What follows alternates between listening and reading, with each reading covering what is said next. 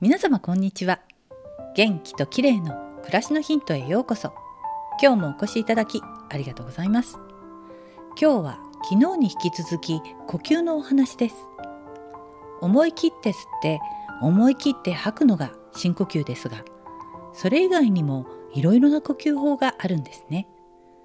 吸う息と吐く息のボリュームを意識すると呼吸の質が高まるようです。そんな呼吸法を2つご紹介します。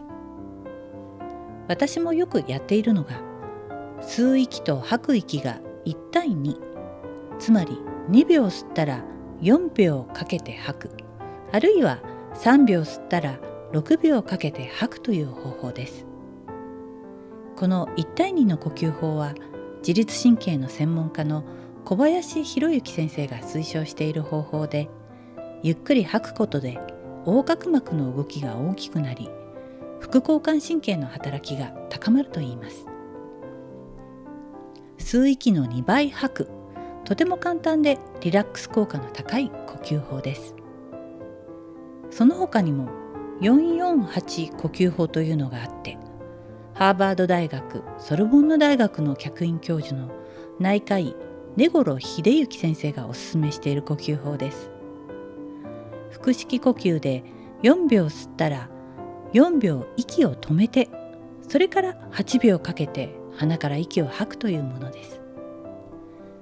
息を吸った後息を止めることで肺に空気がとどまり細胞に酸素が行き渡りやすくなるといいます。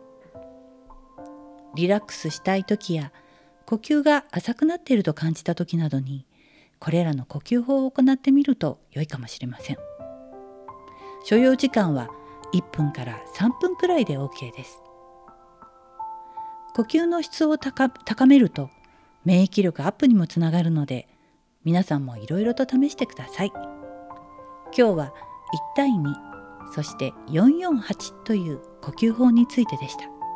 最後までお聴きいただきありがとうございます。またお会いしましょう。友吉ゆき子でした。